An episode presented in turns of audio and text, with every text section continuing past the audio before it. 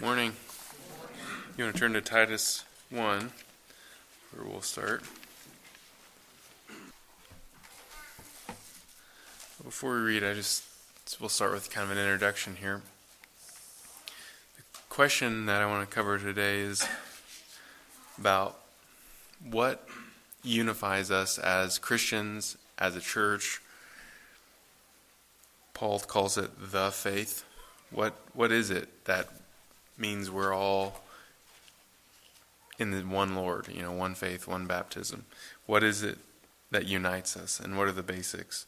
And it kind of there's this interesting story from World War II that's kind of a contrast, and it kind of gets at this idea of like what is the foundational things we agree on. And it's kind of ironic this story, but um, this was before the U.S. was in the war. But basically, you know the the Axis and the Allies, England and Germany were kind of the two big um, powers fighting there. And there were some interesting things going on in terms of their foundational position and then how they worked that out. So I'll give you kind of a strange example. Hitler was really specific on like detail, like little details of morality. So, um, for example, they had this ace fighter pilot that really liked to smoke cigars, and Hitler would not let them put a picture of him with a cigar in the newspaper because that might corrupt the kids and they might see that as a bad example. And so here's this their position is an evil position, right? They're, you know, exterminating the Jews and lots of other, um, you know, uh, disabled people and a lot of these other things. And they're doing all these horrible things, and yet they have this one particular point, you know, like of decorum. It's like, yeah, we're not, we're against that, you know. And then on the other side, you know, uh, there's Churchill who's leading um, England, and he's smoking cigars all the time, and they have no problem putting him in the paper, and yet they're fighting for um, liberty, you know, and um, at the time, you know, they didn't realize about the concentration camps, but they knew that this was not good. And so you see an interesting thing. If you don't have clarity on the big things, you could be on the wrong side, right? You could say, well, look, Hitler is really particular about these, you know, these important things. We, I care about kids. Do you care about kids? You know, and look at Churchill. He's smoking all the time in the papers. You know, um, and be on the totally the wrong side. And so you have to be able to see what things matter most, and even be able to see. I disagree with you on some things, but I agree with you fundamentally. And so that's really what happened. In you know, uh, that's an example from history. Now let's apply that to the church. Here's some real examples um, of things, real life examples of things that, that are kind of like that in the church. Um, there was a guy who went over to France to from the from a Baptist um, organization, and he was helping over there with this church. And he had a real big emphasis on teetotalism, which is you can't drink any alcohol at all. And if you know like the French culture, it's very different. And um, I lived over there, and you know, like basically everyone, ninety nine point nine nine percent of people drink, you know, wine at dinner and things like that. And so he majored on this minor thing. Um, this pastor that came over from the U.S. to help over there, and they asked him basically, you know, we agree on the big things. Um, can you not make this a main emphasis? But he brought it up basically every single week about basically real Christians, you know, don't drink alcohol. And eventually, he just had to leave um, because it be, he he made it such a big issue. And they knew that he held that position, and they were okay with him having a different position. But when it became the main thing, where every week you're bringing this up, you know, constantly, then it's just so it causes so much of a, of a rift. It divides us on uh, focusing on the main thing. So that's an example where it's like, look, do we agree on the big things? Do we have to take this secondary thing and make it the big it's like what what's the big thing? What unites us? And sometimes people don't even realize. Some people think oh it's this little thing over here. Um, and maybe they think it's a big thing. Uh, it might be another it might be the other side where you start out seeing um, we all we're all united here and then changing your mind maybe and then and then dividing over it. But the reality is it's really important for us to be really clear on what is what are we united on? How do we know where our is it um, somebody is our ally, you know, uh, or is somebody totally outside the faith, the faith. And so that's what we're going to talk about today is just really, if you remember my outline, uh, you may not remember, but the big thing was God and the gospel, and then it, that flows into all the other areas of our life, and we kind of split that up into the three chapters of Titus um, a couple weeks ago. And that's really what we're going to cover today is God and the gospel. And then just to give you an outline of the whole book, basically, there's kind of two points, and the first one is that God and the gospel, or what I, what Paul sometimes calls the faith, and how that flows into our life. And then the second half of the book uh, is the application of that. So you could divide the book into kind of two points that kind of come up over and over gospel proclamation and gospel application. Or you could say it a different way knowing the truth and obeying the truth. Or you could say it a different, a couple different ways: gospel belief and gospel living.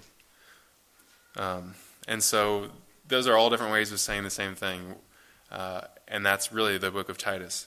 So today we're just going to cover one piece of that, which is the the truth part, the faith part, the um, the faith. What is the faith? And so let's read all these here passages in Titus where this comes up, where Paul is throughout the book appealing back to the basis of the of all the reasons we live the way we live, we set up the church the way we do, uh, how we relate to other people. All that is God and the gospel. And so let's just read all three of those passages from all three. He he broaches it in all three chapters. Let's read all those together here, starting in Titus. The first one is at the very beginning, Titus one. Let's read one to four.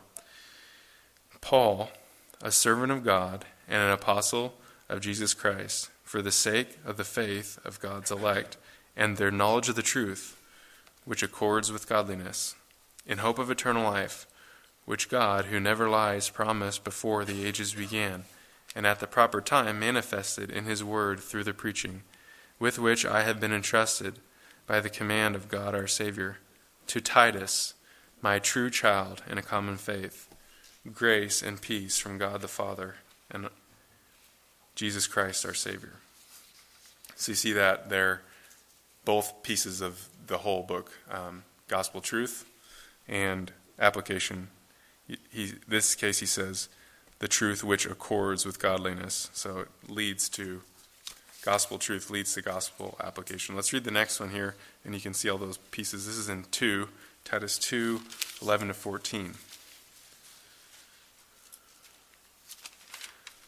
This is, For the grace of God has appeared bringing salvation for all people, training us to renounce ungodliness and worldly passions and to live self controlled, upright, and godly lives in the present age, waiting for our blessed hope, the appearing of the glory of our great God and Savior, Jesus Christ, who gave himself for us to redeem us from all lawlessness and to purify for himself a people for his own possession who are zealous for good works. See those two pieces there again, clearly uh, hit over and over. And then let's do the last one here Titus 3 3 through 8.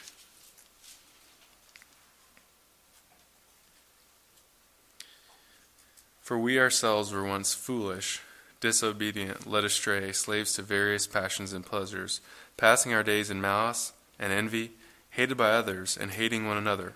But when the goodness and loving kindness of God our Savior appeared, He saved us, not because of works done by us in righteousness but according to his own mercy, by the washing of regeneration and the renewal of the Holy Spirit, whom he poured out on us richly through Jesus Christ our Savior, so that being justified by his grace, we might become heirs according to the hope of eternal life.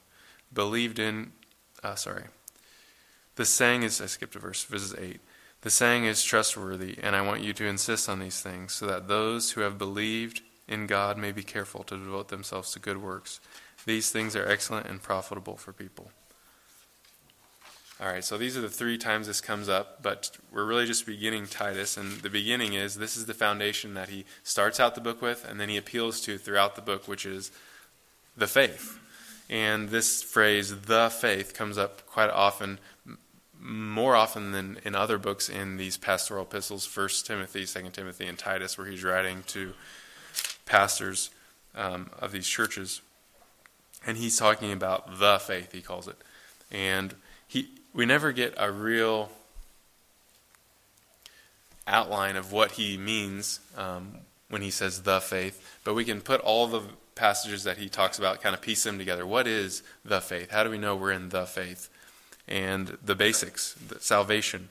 And so I'm just going to read a couple verses throughout the New Testament and try and see if we can narrow this down. What is it that unites us as a church? What is it that allows us to be a Christian? What are the basics? What is the faith? Because it's not everything. You know, we see throughout the New Testament there's disagreements. There's things that churches disagree on or they get wrong. It doesn't mean they're not real churches. And so we want to narrow this down. And I've already kind of told you my, my conclusion is you could summarize it with two things God and the gospel. Um, God and the gospel. Or you could say the same thing in a different way. And this is really from Titus 1 1 to 4 a person and a promise. So God is the person, and the promise is salvation uh, through Christ. And so that's what I would contend is he's talking about with the faith. And let's look at some other verses so we can kind of narrow this down and see why why that is. If you want to turn to these, you can. You don't have to because I'm going to jump around quite a bit here, um, reading a, quite a few verses here. Starting in 1 Timothy 4, I'm going to read a couple verses here. And I'm going to go kind of fast, so feel free to just listen or whatever you want to do there. But 1 Timothy 4, verse 1 says, Now the Spirit expressly says that in later times some will depart from the faith by devoting themselves to deceitful spirits and teachings of demons. And jumping down to verse 6. If you put these things before the brothers, you will be a good servant of Christ Jesus, being trained up in the words of the faith and of the good doctrine that you have followed. So here we see just the idea that these are the these are the basics of well teaching. It's truth that the faith involves truth, involves doctrine, and that you can be deceived and be led astray out of the faith. Um, that you can believe something that's not true. I'm going to read here one that gets a little bit more. This is Jude, uh, verses 3 and 4. Jude chapter 1, 3 and 4, verse 3 and 4. This one gives a uh, another clue on what he means by the faith.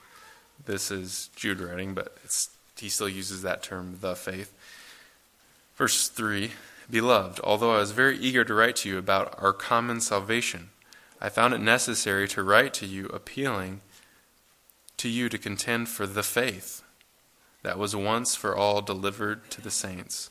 For certain people have come crept in unnoticed who long ago were designated for this condemnation ungodly people who pervert the grace of our God into sensuality and deny our only master and Lord, Jesus Christ. So here Jude is talking about that same idea, the faith, and he gives us some clues on okay, what does it mean to be apart or be separate from the faith? And he says that um, perverting grace. So grace has to be a part of it. The idea that Titus talked, that Paul talked about in Titus three, that it's not by works, it's by grace. It's not because of our law keeping. It's not because of what we've done. Um, that it's free. It's a free gift. It's not something we earn. That that's a part of the gospel, a part of the faith. An essential piece of the faith is that we don't earn it. That Christ earned it for us. And you can see that in quite a few other places, but it's clear here in Jude. And then the second thing that's clear from Jude is that it involves Jesus. It says, they turn the grace of God into sensuality and deny our only Lord and Master, Jesus Christ. You can't be a part of the faith and deny Jesus as your Lord. Um, so you see a few pieces here starting to come together the idea that it's by grace we're saved, not of works, and then also the idea that it's Jesus who's our Lord and our Savior. If you deny Him as your Savior, he's, you can't be a Christian. Um, part of becoming a Christian is seeing, wow, Jesus is the one that saves me. Jesus is my Lord. So those are a few pieces. I'm just going to keep kind of packing these in. And you'll see that all this is covered in Titus. So we're just kind of taking the whole counsel of God. Why, why does he use this phrase here at the end of Titus chapter 1? My true child and a common faith. He doesn't say the faith there, but a common faith. What is that? What is he talking about?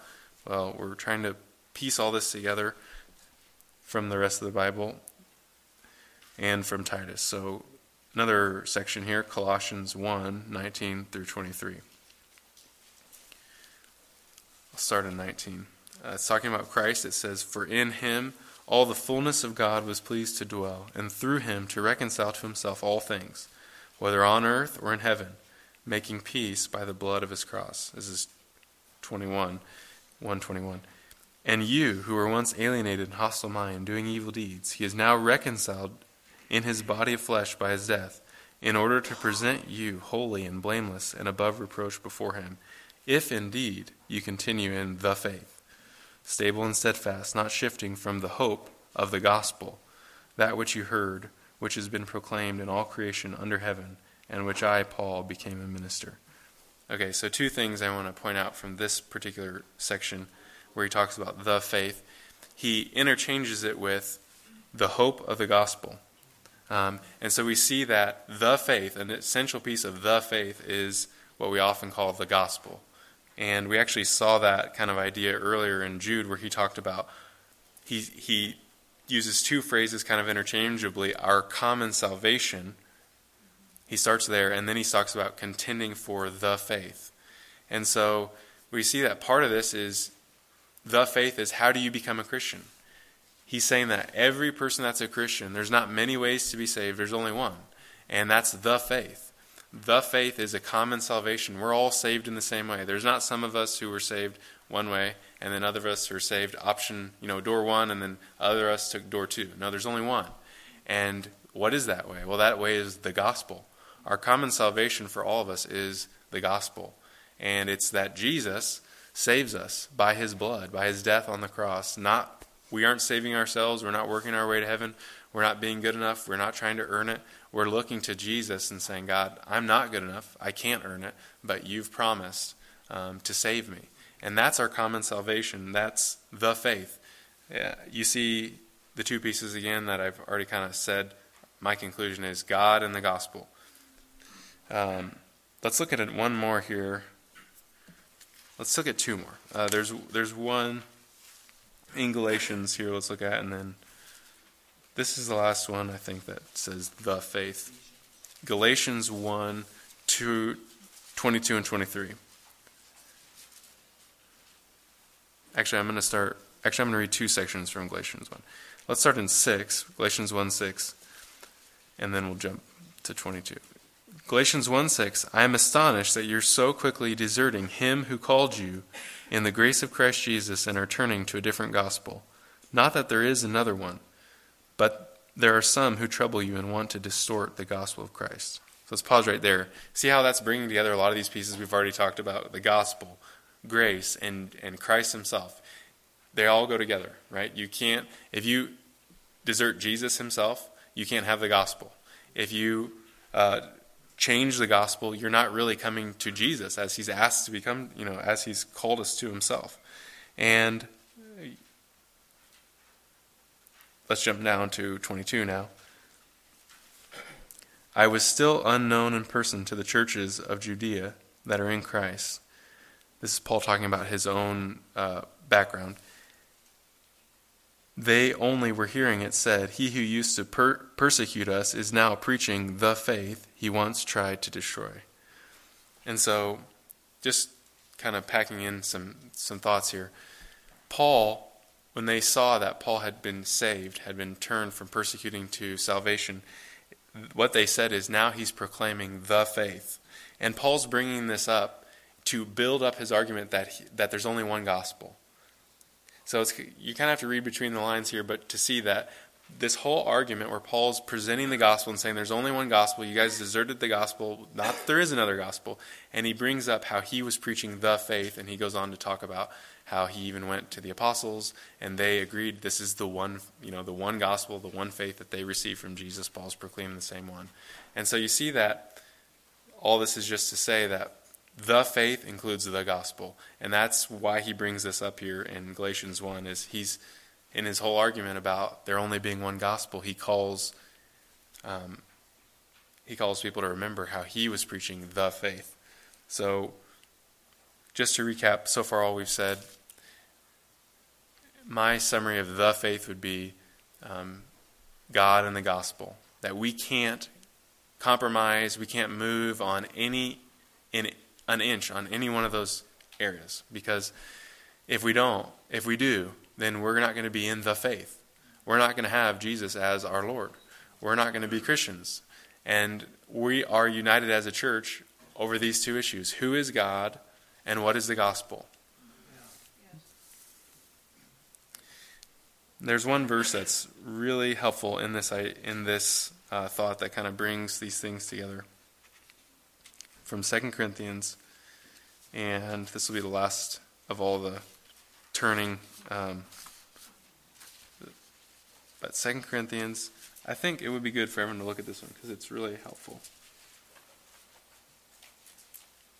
2 Corinthians 11.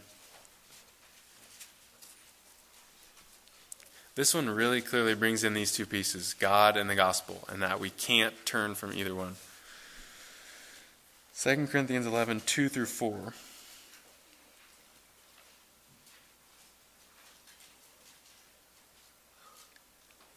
For I feel a div- divine jealousy for you, since I betrothed you to one husband, to present you as a pure virgin to Christ.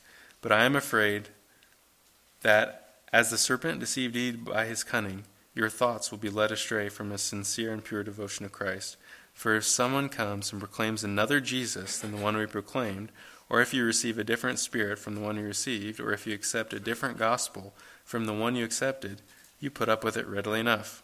I'm going to jump down in verse 12 here uh, to kind of finish this thought up. And what I am doing, I will continue to do in order to undermine the claim of those who would like to like to claim that in their boasted mission they work on the same terms as we do. For such men are false apostles, deceitful workmen, disguising themselves as apostles of Christ. So here's back to our original thought. How do we know we're on the same side? How do we know someone is a is a Christian? What is it that unites us? Even if we differ on some things, what is the core thing that we're agreeing on? And it's really clear from this passage that it's God and the gospel the way he says, if somebody comes to you and they proclaim a different Jesus, different God, or a different, you receive a different spirit, again, God, or a different gospel, he's saying you put up with it readily enough. And then he goes on to say that if somebody proclaims a different Jesus, a different spirit, so I would put those under God, or a different gospel, that they're not a, they're not a part of our group, that they're false apostles, that they're not um, building on the same foundation as us meaning that our foundation is God and the gospel, is Christ and his work on the cross. That that's what unites us. That that's what unites us as a church. That's what unites us as individuals. Um, that's what makes us Christians. So why do we have to start here? Well, this is what Paul appeals to throughout Titus as why do we do the things we do? Why do we set up the church the way we do? How do we relate to unbelievers the way we do? All that is un- is drawing on this one foundation that we all have, which is God and the gospel, who God is and how He saved us. That it's by grace through faith, not of works. I mean, you can't really say it much better than Paul did in Titus 3. It's a really amazing and wonderful passage. How we were basically sinners um, and he goes into specific detail on how we were foolish, disobedient, led astray, slaves to various passions and pleasures, passing our days in malice and envy, hated by others and hating one another. So what unites us all here? Why are we what are we all here to say? We're all here to say we were all really messed up sinners. Right? And then what? But when the goodness and loving kindness of God our Savior appeared, he saved us that's what we're all here saying. If we're a member of the church, if you're a Christian, you're saying, I'm here because I was like this, but God invaded my life. I didn't pull myself up by my bootstraps. I didn't come to church and everybody helped me get my act together. God's the one that saved me. God's the one that washed away my sins. God's the one that changed me. He's the one that pursued me. Not because of works done by us in righteousness, but according to his own mercy. He did it. He, he washed me because He's merciful. I didn't deserve it, I didn't earn it. He did it. Praise the Lord. By the washing of regeneration and the renewal of the Holy Spirit. The things that I could not do. I loved sin. I wanted to sin. Not only was I a, a sinner, I loved sinning. I pursued these things because I enjoyed them, because I liked them. The things I was doing that, you know, even things I was ashamed of, I poured myself into because I actually loved them. And I loved them more than I loved God. I had opportunity. Do I want to follow God? Do I want to go into sin? I wanted to sin. And that's the way we all were. And then Christ invaded our life and changed us from the inside out, show, opened our eyes to see, wow, the goodness of Jesus Christ. He's actually better than sin. And now we're new. We've, re, we've not only been saved by Jesus, we're made new. We're new people. The things that I used to love, I don't love anymore. The things that I thought were boring, now I love. The things that I wanted to do, I don't want to do anymore. Um, the sinful things. And the things that I thought I didn't want to do, now they are the most meaningful parts of my life. Things like reading the Bible, praying, um, talking about God. These, spending time in the Word, you know, all these things, fellowshipping with others that I didn't enjoy doing, now I love doing. Why? Because I've been changed from the inside out. Not because I changed myself, but because God, through His blood, washed me and then filled me by the Holy Spirit. Praise the Lord for that. And it says, Whom He poured out on us richly through Jesus Christ our Savior. So praise the Lord. I mean, all that came not by us, but through God, through what Christ did on the cross. That's where all this has come come from, so that, being justified by his grace, we might become heirs according to the hope of eternal life. So he's saying the exact same thing, just another way with legal language. Justified by his grace. We've been declared innocent in God's court. Why? Because Jesus took our punishment. Not because we earned it, not because we paid off a little bit of our debt. It's by grace. It was a free gift. And then he goes on to bring in the second point of basically the whole book is that's the gospel, and then there's gospel obedience, and that's it applies to our life. And so he's saying this thing is trustworthy, and I want you to insist on thing, these things, so that those who have believed in God may be careful to devote themselves to good works. So, in result of that, we live uh, our life for God, not because we're earning anything, but because He's already given us everything in Christ. And so, why do we start here? It's really important as a church, it's really important for you. If you're not a Christian, this is this is what you need to know: is there's a God who loves you. It's Jesus, and that there's a gospel. The good news is you can be right with God. You're separated from God by your sin, but Jesus made a way for you to be saved through faith in Him. Trust Him. Turn to Him. Don't try and clean up your sins. Don't try and hide your sins. Bring your sins to Jesus, the person of Jesus, and the good news of His death for you can save you today tonight, right now, trust Him. There's a lot of different ways we can say this. You know, the Bible, different writers in the Bible say this same thing and they use different ter- terminology that all is, is basically the same thing. You could say trusting Jesus, you could say faith in Jesus, you could say believing Jesus. You could say repent of your sins and turn to God. All those things are the same thing, they're the gospel. And they're all interconnected to where you can't separate faith and repentance, really, because if you begin trusting Jesus, then you have repented from not trusting Jesus. So the moment you have faith, you've repented. And the result, the opposite is true too. If you really repent, you see, well, I was going this way, and I'm, and now I'm going to turn around. I'm going to trust the Lord.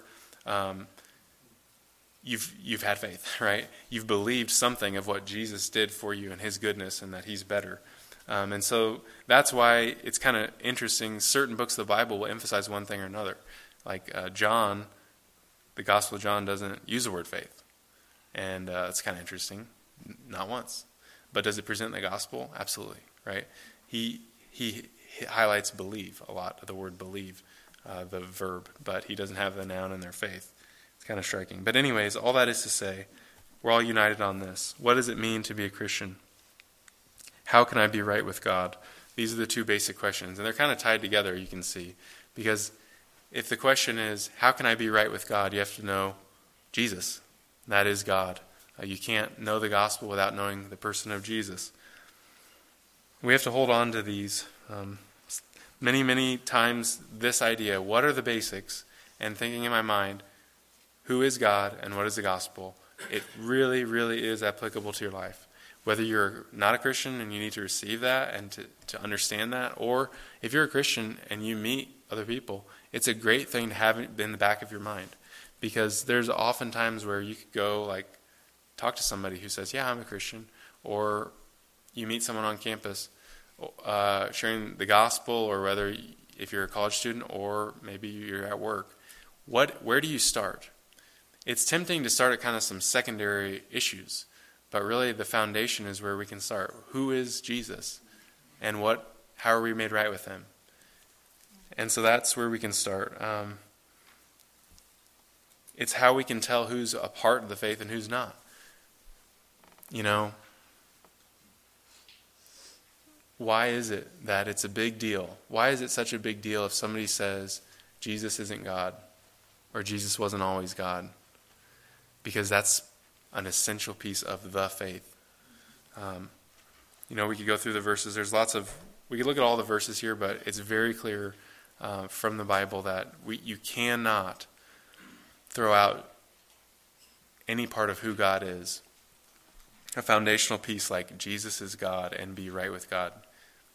You know, Jesus said in the Gospel of John, unless you believe that I am, you will die in your sins. That's what he said to the, uh, the Jews there in Jerusalem. They had to know him as God. Even though they knew a lot about God, they knew the Old Testament, they had to know Jesus, or they're going to die in their sins. And so these things are really important. Um, they come up a lot, like Sean was talking about, in the jail. We would go into the jail, and people would have these Bibles that were from the Jehovah's Witnesses, and they were different. And they said Jesus wasn't God. And how do you deal with that? Is that something you let slide? Is that something you say, well, we're all Christians, we all believe basically the same thing? Or is that a point of division where you say, look, that's not true, and that's not Christianity? That Christianity is built on Jesus, the person of Jesus, God in the flesh dying for our sins. And there's a lot of things like that. Anything that separates Christianity from a cult can be boiled down to these two things who is God and how am I made right with God? And so every single other other um, religion, whether it looks Christian or whether even they even carry on the Bible, is separated by these two things. And uh, there's a lot of different ways it looks, um, but they all boil down to that. It might be that they confess Jesus is God and they're working their way to salvation. And that's not the gospel. That's not a Christian. A Christian doesn't save himself. And so there's a lot of different things we can talk about. Um, I remember my dad shared a story with my my family's from Independence, and my um, my great grandma was RLDS, and my dad, when she was dying, was talking to her. You know, what about Jesus? You know, how can you be? Are you right with God? And she said, I'm trying. I'm working my way. And my dad, I'm not quoting this word for word, but he just he said that he just hung his head and he said, "You don't have to be good enough like Jesus. It's that Jesus died for you." And uh, it, it was just so sad, you know, to see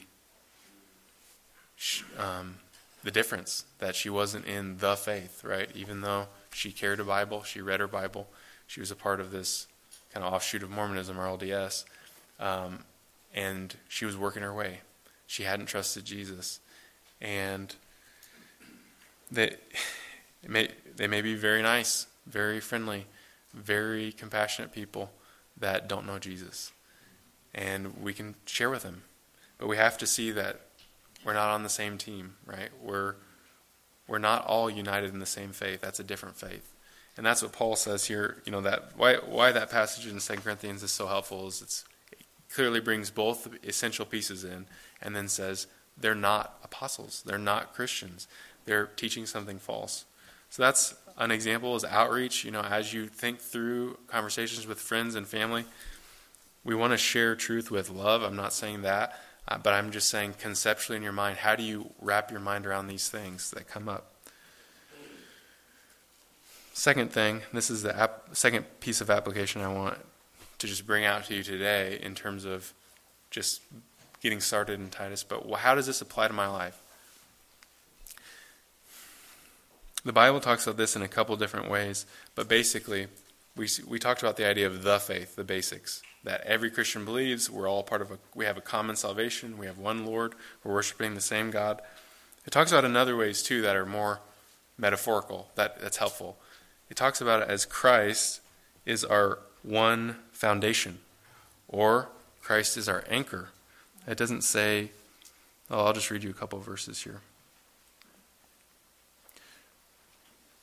We have this sure, steadfast anchor of the soul, a hope that enters in to the inner place behind the curtain, where Jesus has gone as a forerunner on our behalf, having become a high priest forever, after the order of Melchizedek. This is from Hebrews. But basically, long story short, without going deeply into that passage, Jesus is the one that's our anchor. He's our anchor point. He's the thing that, you know, when you're on the sea and you don't want to be tossed to and fro, you throw the anchor in, there's something outside yourself that gives you stability. Jesus is our anchor. That these things, the gospel, the faith, these are our anchor points.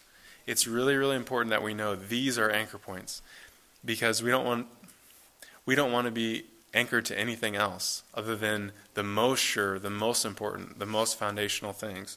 Another way to talk about it is that he's our foundation. Paul says this in 1 Corinthians. He says, Now if anyone builds on a foundation, oh, sorry, I skipped the main point. No one can lay a foundation other than that which is laid, which is Jesus Christ. Now, if anyone builds on the foundation with gold, silver, precious stones, wood, hay, straw, each one works will become manifest, for the day will disclose it, because he will be, it will be revealed by fire, and the fire will test what sort of work each one has done. If the work that anyone has done on the foundation survives, he will receive reward. If anyone's work is burned up, he will suffer loss, though he himself will be saved, but only as through fire all the idea there is the foundation is Jesus, our anchor is Jesus. It's very important for us to see what our anchors are and our foundation is and to build on them. It could be really easy to build part of your life on the foundation of Jesus and in other areas subtly be leaning on something else. The reality is that when that thing slips or falls, um, you lose your balance. But if we build our lives with the knowledge and on the foundation of Jesus, God and the gospel, the basics, that those aren't going to move. There's a lot of things, you know, this is kind of a silly example, but it just goes to show how important it is to know the, what the main things are. And this is back, you know, a long time ago, but uh, around Calvin's time, Calvin wrote about um, how basically if a person thought the earth was a ball that was moving, they were, he said, insane or had a demon. he said, because obviously if you look around, the earth's not moving. It's obvious. Well, good thing he knew what the foundation was, was Jesus. And that um, the reality is, is that he was wrong on, on a point. Right? He was wrong. The earth actually is a ball that is circling the globe. And Imagine if he had built his faith on that. Imagine if he had built his ministry on that. Imagine if, instead of uh, Calvin's commentaries on the Bible, which are really great commentaries, that we had a 10,000 page treatise on how the earth is flat.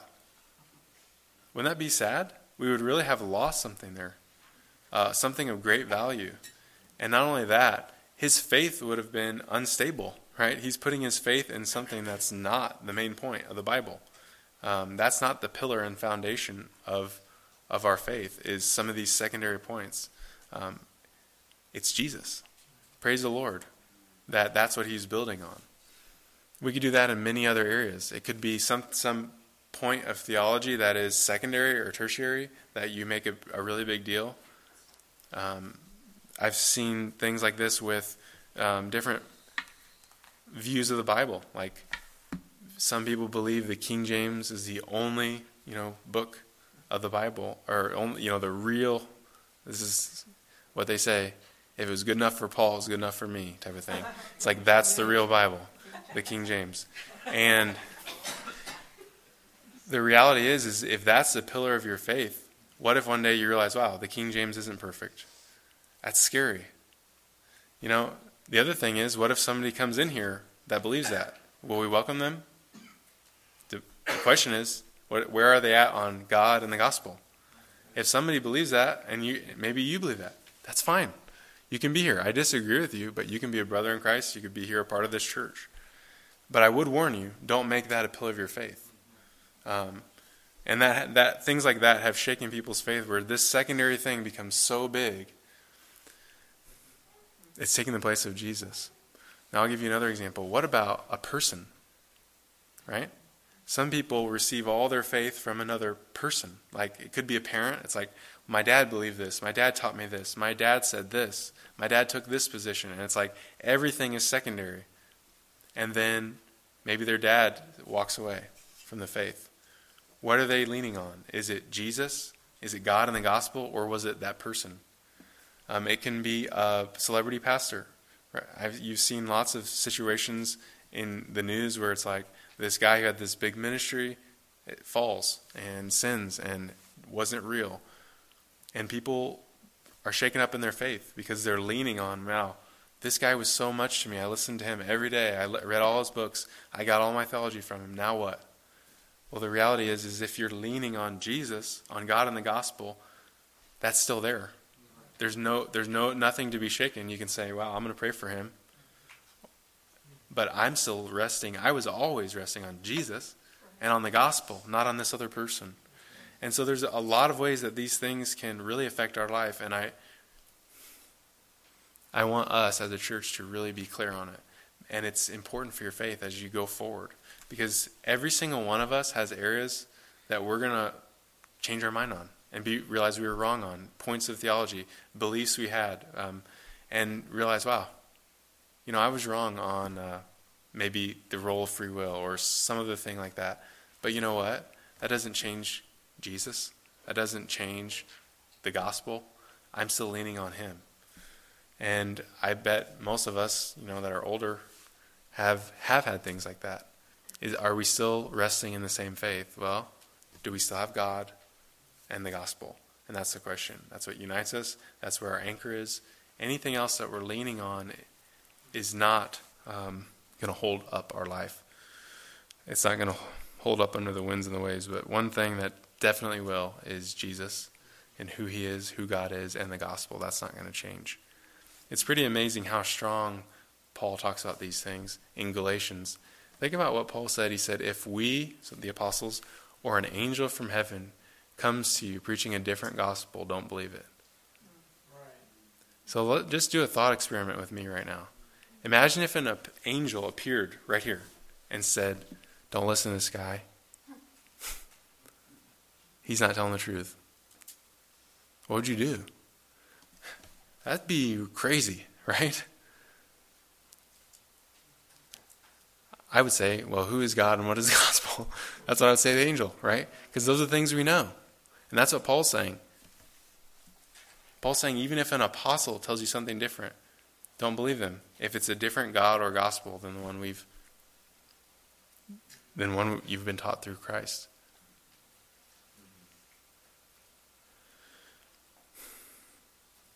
You know, that's again cir- circling back. This is the last thing I'll say, but it's actually really relevant. You know, as we go out, I, you know, um, a lot of times I'll talk with somebody who's Catholic, and they'll talk about you know, oh, you know, we're just we're all part of the same faith, and and um, I'll talk to them about how, according to the Council of Trent, actually I'm accursed. That says anathema because it says if you believe that your good works are just an overflow of your good deeds and not the the fruit. Your justification is not the fruit thereof. Let him be anathema. Basically, if you believe what we believe that you're saved not by your works, but by Jesus, and that your good works are just an overflow, then you're cursed, um, which is really sad. And when I talk to them, you know, I'll I'll give up a lot of points. Basically, I'll, I'll not argue with them about the secondary things. So, you know, Catholics believe that the Pope is an apostle. It's like okay. I disagree with that, but you know what Paul says? Even if an apostle preaches a different gospel, don't believe him right? It's like, well, you believe that? That's okay. I don't have to argue with that. But what we do have to believe is the gospel from the Bible and God, who is He? And so we can start there. Um, and so, praise the Lord. Aren't you, there's a lot of things we can praise God for in this, isn't there? That it's simple.